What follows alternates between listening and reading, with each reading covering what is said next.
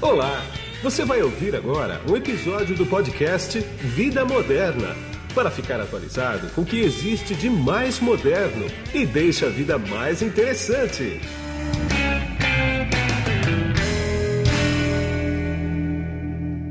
Bom, quem está comigo aqui agora nesse podcast é o Lúcio Leite, que é o diretor de transformação digital da Teutec Solutions. Tudo bem, Lúcio?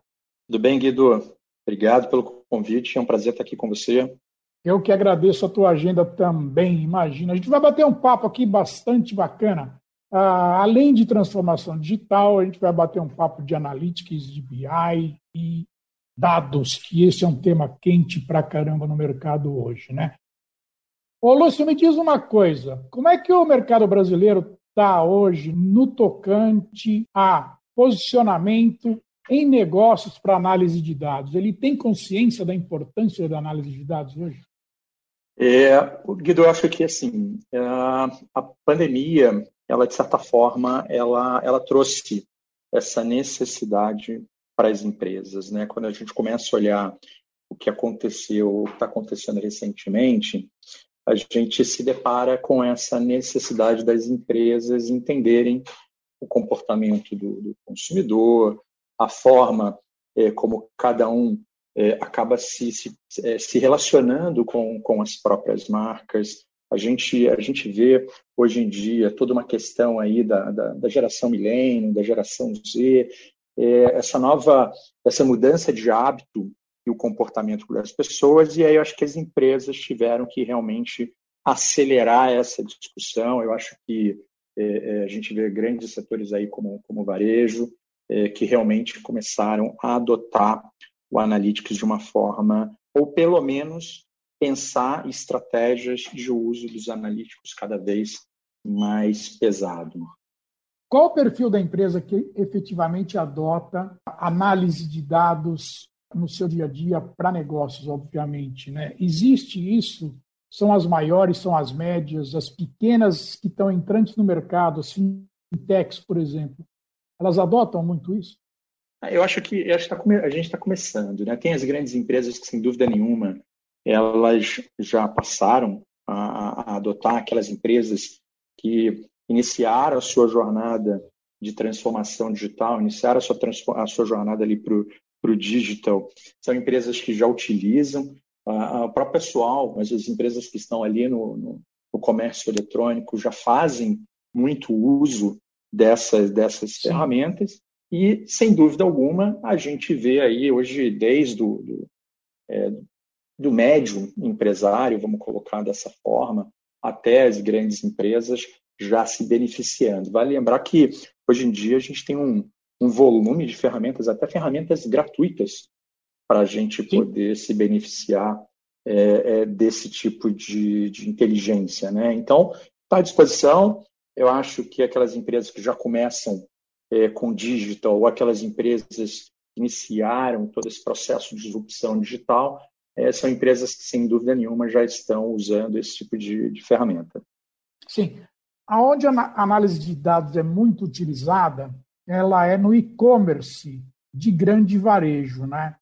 Porque ali você tira um monte de análise que vão te ajudar nos, nos negócios, não só agora, mas para frente também, né? Tá certo esse pensamento? Quer dizer, o, os grandes varejistas são os maiores usuários de analytics? Sem dúvida alguma, né? É, essas empresas entenderam é, a importância desse tipo de, de ferramenta, desse tipo de, de, de solução para o negócio. Né? Então, quando a gente vê é, grandes cases, a Amazon, por exemplo, lá fora é um grande, é um grande case, né? onde você, entendendo o comportamento do consumidor, você passa a ser cada vez mais assertivo, você passa a ter toda uma, uma, uma engenharia de recomendação e uma, personaliza uma personalização de uma oferta é, baseado em comportamento do usuário, baseado naquilo que você realmente consegue é, coletar. Vale lembrar que essa coleta de, de dados, ela tem, ela pode se dar de N fatores, né? por N dispositivos diferentes, por N formas. Sim, sim. E quanto mais dado você coletar, é maior a sua capacidade de ser mais assertivo nessa sua máquina, nessa sua endinha aí de, de, de recomendação. Né? É, exatamente. Agora tem uma pergunta que eu quero te fazer, que é o seguinte. Essa análise de dados, ela serve para empresas tanto B2B quanto B2C, ou as empresas B2C são os maiores usuários de analítica? É, eu, ótima pergunta, porque é, hoje, se a gente olhar as empresas B2B, sem dúvida nenhuma, elas acabam consumindo é, esse, esse dado já transformado em insights para o negócio dela. Né? Mas, sem dúvida ah. nenhuma, são consumidores. Quando a gente vai para o B2C, já existe aquela necessidade da empresa de realmente conhecer é, no, no detalhe, né? ali quase que usando aí a, a, o jargão da TI, quase que no bit, para realmente você ter uma, uma inteligência cada vez maior e, de novo, né, a gente conseguir fazer uma oferta personalizada, uma oferta, uma oferta cada vez mais assertiva. Então, eu acho que os dois consomem, mas de uma forma um pouquinho diferente, talvez, de ferramentas e até é, como elas estão disponíveis no mercado de uma forma diferente. Eu costumo observar muito o mercado, né? Eu sempre tive essa, essa coisa de observar muito o que está acontecendo para tirar algumas conclusões sobre o que, para onde está indo o mercado. E tem uma empresa que eu acho que ela usa, ela usa, não, ela tem que usar o Analytics tanto do, do, B, do ponto B2B quanto B2C, que é o iFood. Tá? Por que, que eu estou te falando isso? Porque você, quando pergunta para uma pessoa hoje, o que você vai jantar hoje? A pessoa fala, eu vou jantar um iFood. Ou, o que, que você comeu ontem? Ah, ontem eu pedi um iFood.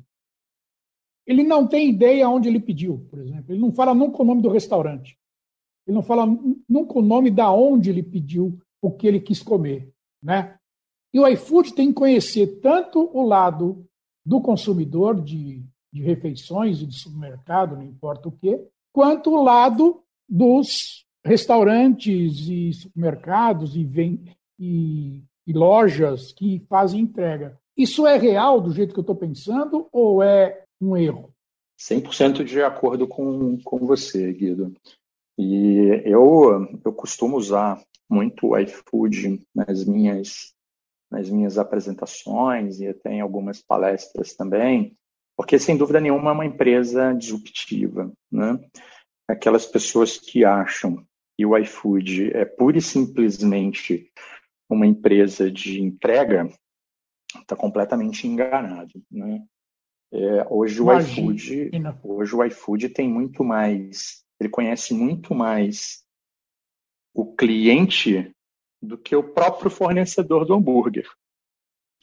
Porque é. veja que coisa interessante, né? Eu me logo na plataforma do iFood. É, a minha transação, ela é com a plataforma do, do iFood. E ela, no momento em que ela está integrada com o fornecedor do hambúrguer, por exemplo, com o lojista, o nível de informação que ele, que ele devolve ali para o fornecedor de hambúrguer, ali para o lojista, ele é muito pequeno. Então, o iFood sabe, por exemplo, quando eu estou no Rio e eu peço um hambúrguer. Ele sabe, por exemplo, quando eu estou em São Paulo e eu peço uma comida árabe. Ou seja, o iFood ele começa a entender o comportamento do Lúcio, o comportamento do Guido, aonde ele estiver, desde que esteja disponível o iFood. E a gente começa a ver o que, baseado nisso, uma, um volume de, de, dados, um volume de transação ali em cima do iFood, em que ele conhece muito bem é, o consumidor dele, o consumidor de, de, de iFood. Você tocou nesse ponto. Ele de... conhece, na verdade, as duas pontas, né?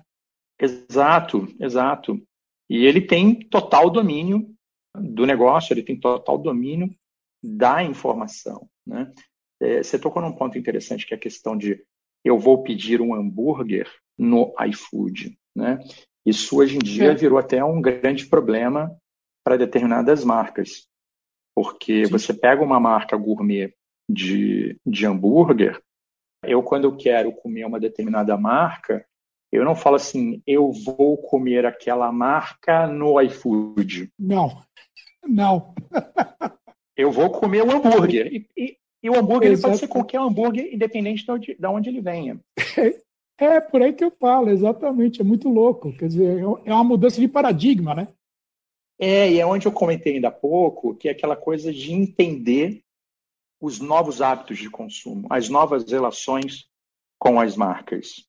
Aquelas empresas, eu digo aquelas empresas que não fizeram essa movimentação, a possibilidade dessas empresas não existirem nos próximos anos era muito grande.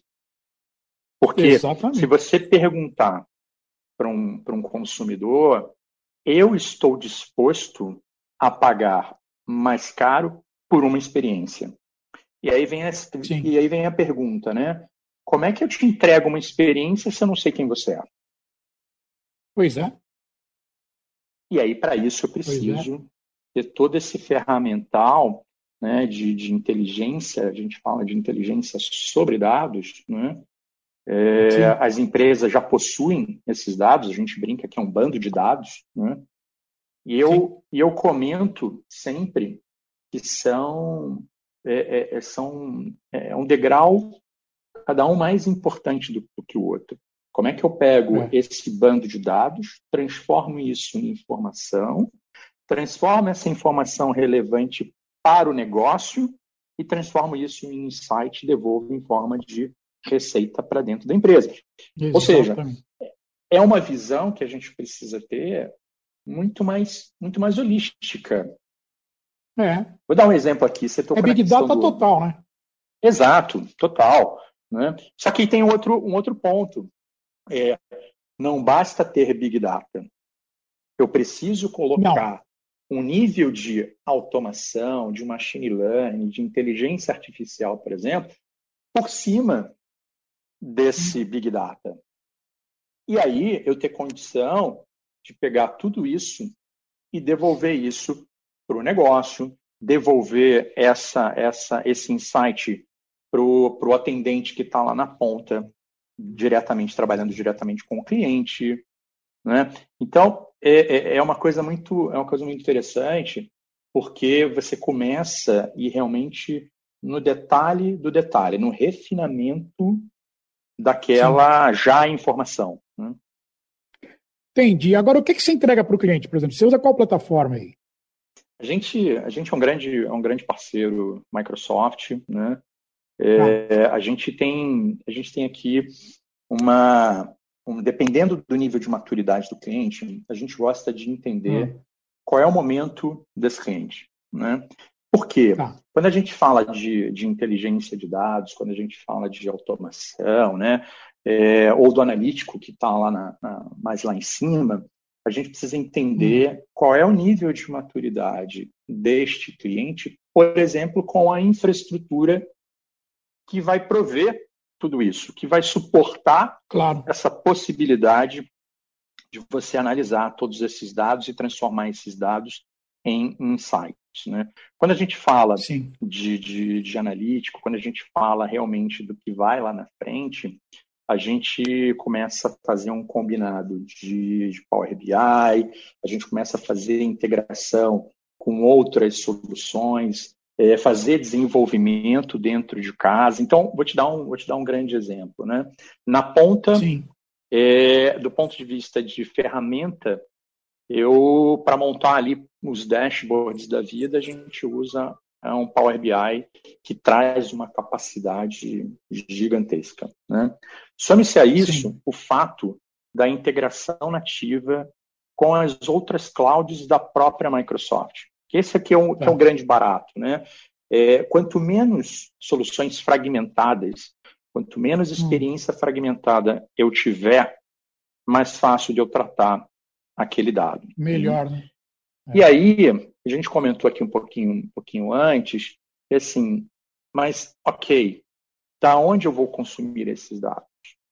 Eu preciso ter, por exemplo, uma integração da minha rede Wi-Fi, que está ali na loja, para entender que o, o Guido, por exemplo, entrou na livraria do shopping Iguatemi, da Faria Lima, e no final de semana eu vejo o Guido agora na livraria do Morumbi. Eu preciso começar a entender essa jornada do Guido dentro da minha marca. Como ele me consome?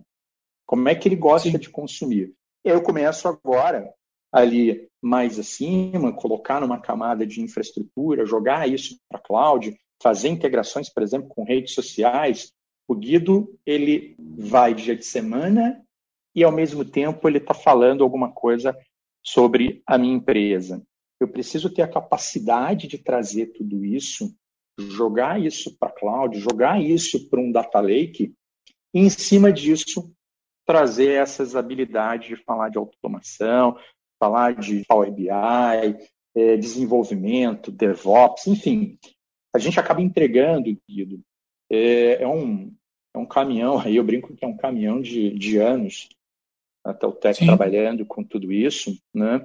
Aonde, aonde a gente consegue trazer uma visão muito mais holística para o negócio.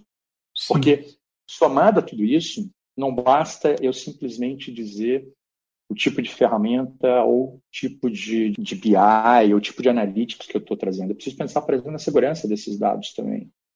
Então, a gente claro, precisa olhar para o todo. A gente olhar para o todo, né? Mas respondendo é, a sua pergunta aqui, a gente, a gente traz aí uma, uma pegada muito forte de soluções Microsoft, a gente fala de soluções cognitivas de, de Azure, a gente fala de machine learning, inteligência artificial, usando ferramentas como Power BI, entre, entre outras mais. Entendi. Por que eu te perguntei isso? Pelo seguinte, se já teve algum cliente que você chegou, empresa média mesmo, que você chegou e e a transformação digital dela não era daquelas, não era um top 20, por exemplo. Ela usava cloud timidamente e tinha que fazer uma grande revolução dentro da empresa. E se enfrentou algum alguma barreira cultural, por exemplo? É, eu acho que o grande desafio é cultural. Eu acho que tudo é começa. Cultural, né? É cultural. Tudo começa por aí, né? E aí eu vou te dar um grande exemplo de barreira cultural.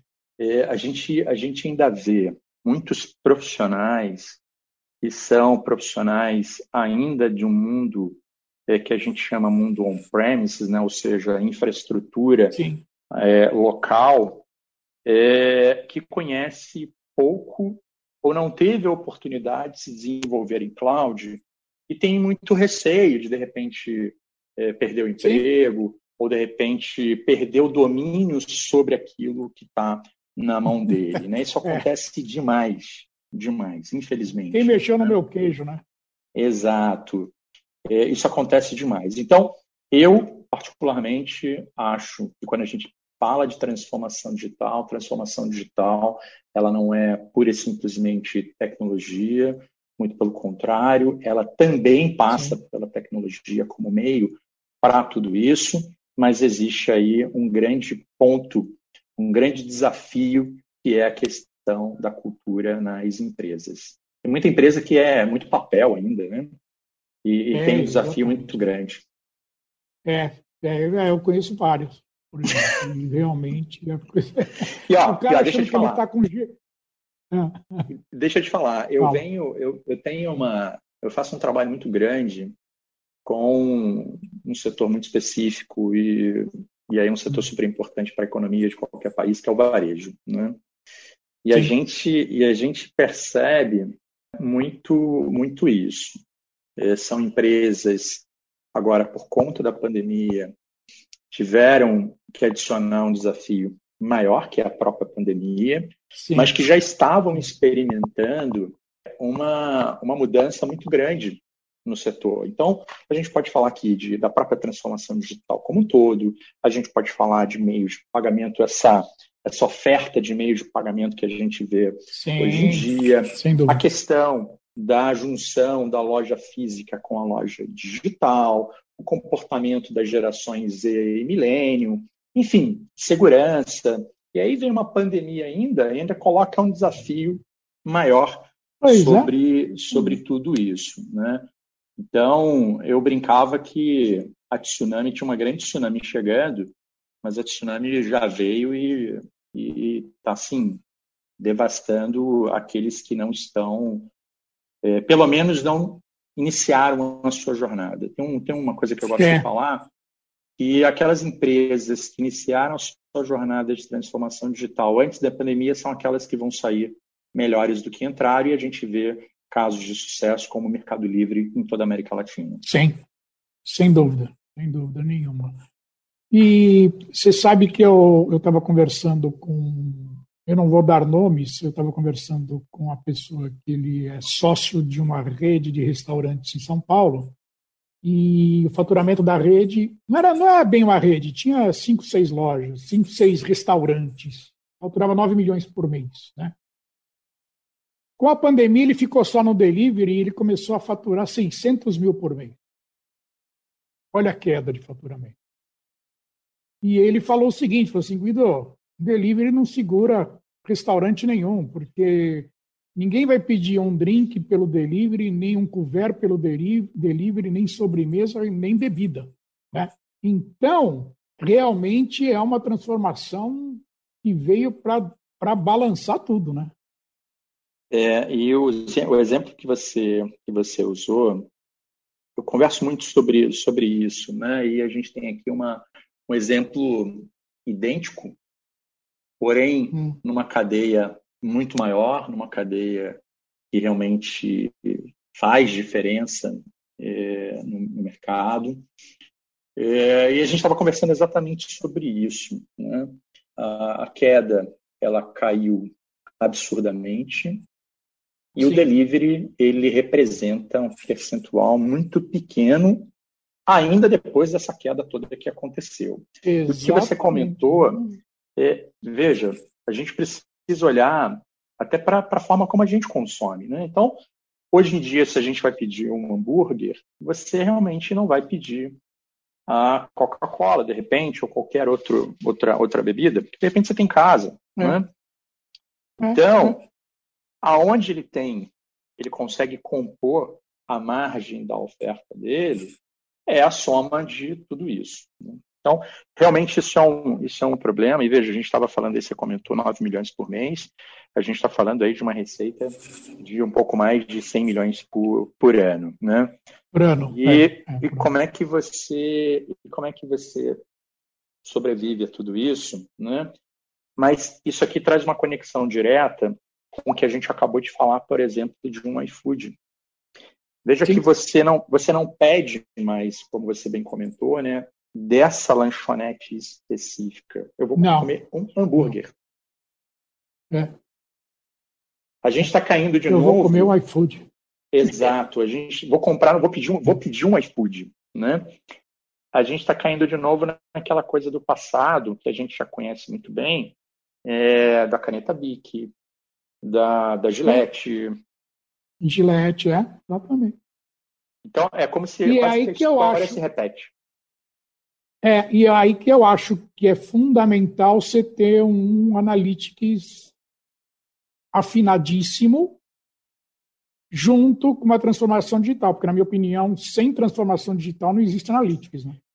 E, e aí, Guido, tem uma outra coisa que é super importante, que a gente vem comentando bastante, até nas, nas giants, né, nas tech giants também, no mundo inteiro a gente vem falando Sim. sobre isso, é a necessidade de uma capacitação dos times de tecnologia. Sem dúvida. E, e ele não passa pura e simplesmente por entender as novas tecnologias, ele passa por entender o negócio. Exatamente. Ele precisa, Exatamente. ele precisa também ser muito mais orientado ao negócio do que orientado à tecnologia pela tecnologia. Tecnologia virou commodity, na verdade, né? É o meio para tudo isso. Não... É, então, se ela não tiver inteligência embarcada, ela não, ela não serve para muita coisa, né?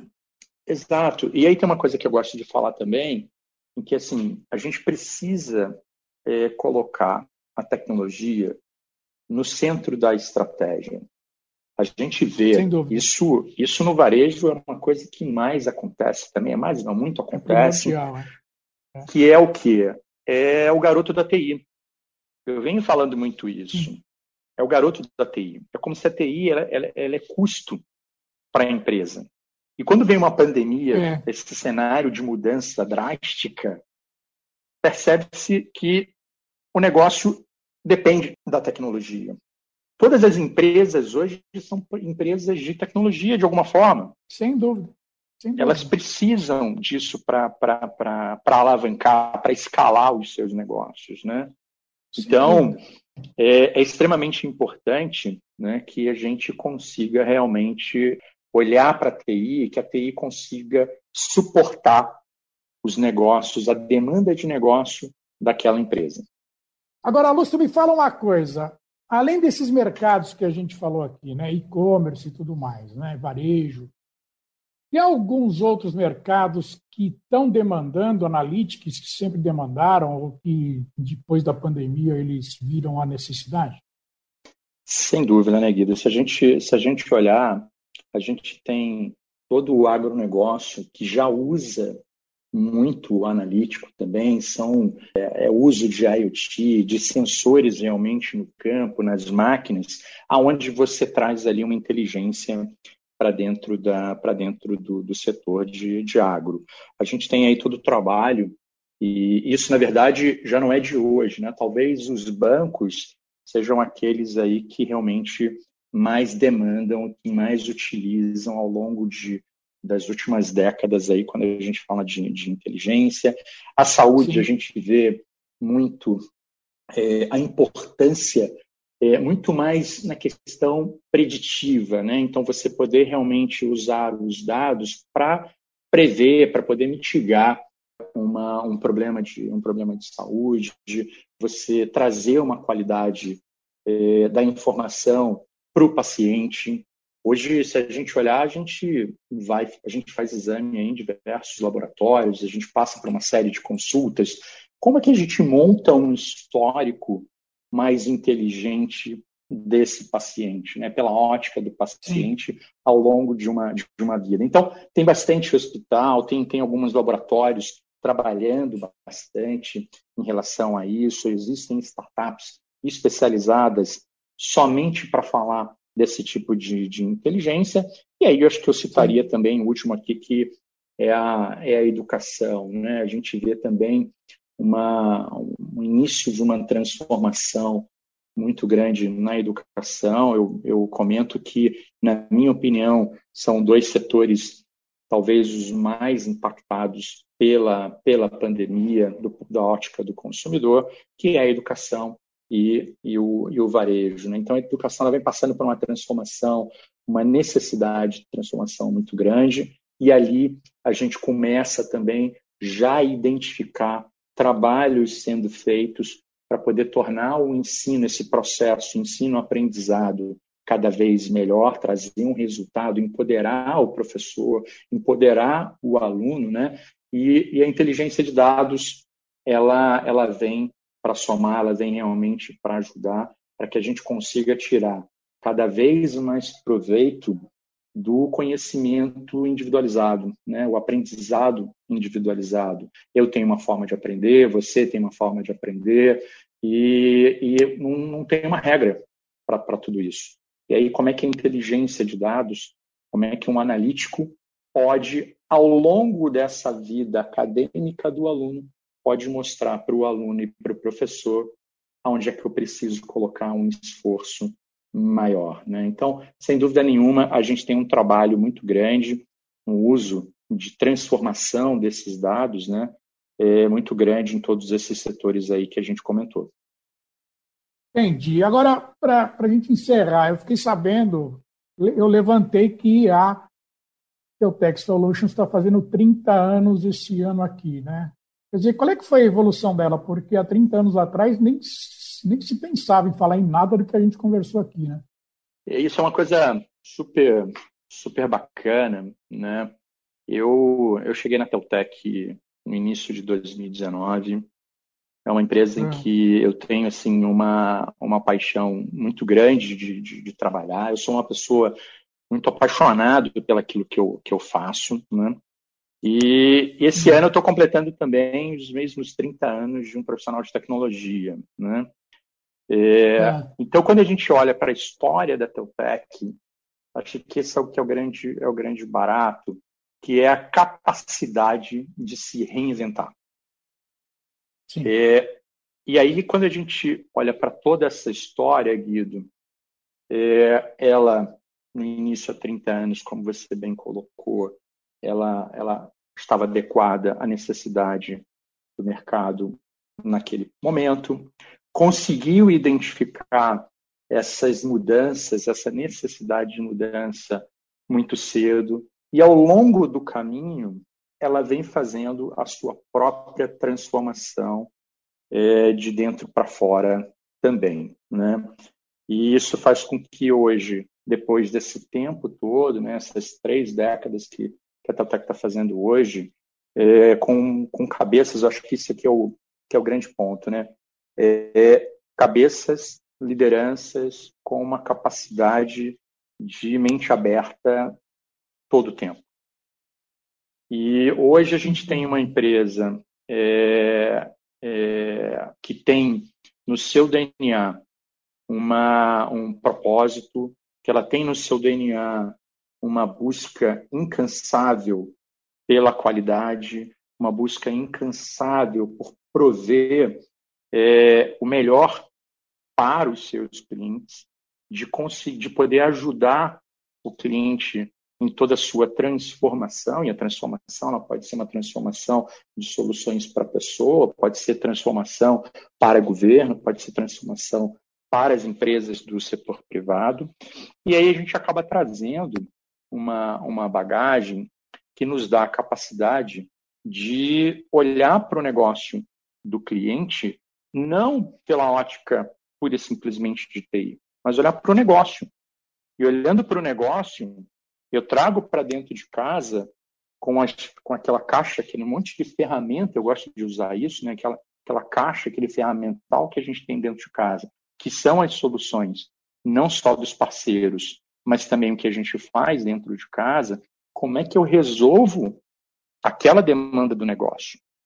Então, um exemplo que a gente gosta de dar, eu não vou para o cliente, por exemplo, vender Wi-Fi para Wi-Fi, licença pela licença. Eu não vou vender a, o servidor pelo servidor. Né?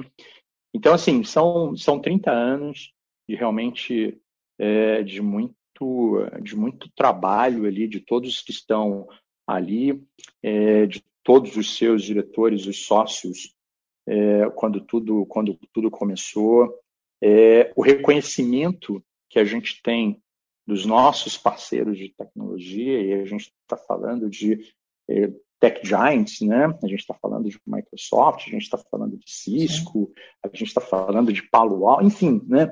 Uma série de parceiros que reconhecem a Teltec é, com toda a sua capacidade é, de entregar algo fora da caixa e dos próprios clientes também que a gente tem, é, que quando começam a trabalhar conosco percebem que o que a gente quer na verdade é dar o braço junto, a gente quer ser realmente parceiro, sem se preocupar com curtíssimo prazo, que a gente quer construir uma jornada junto com todo esse nosso ecossistema que a gente tem quando a gente fala de tecnologia.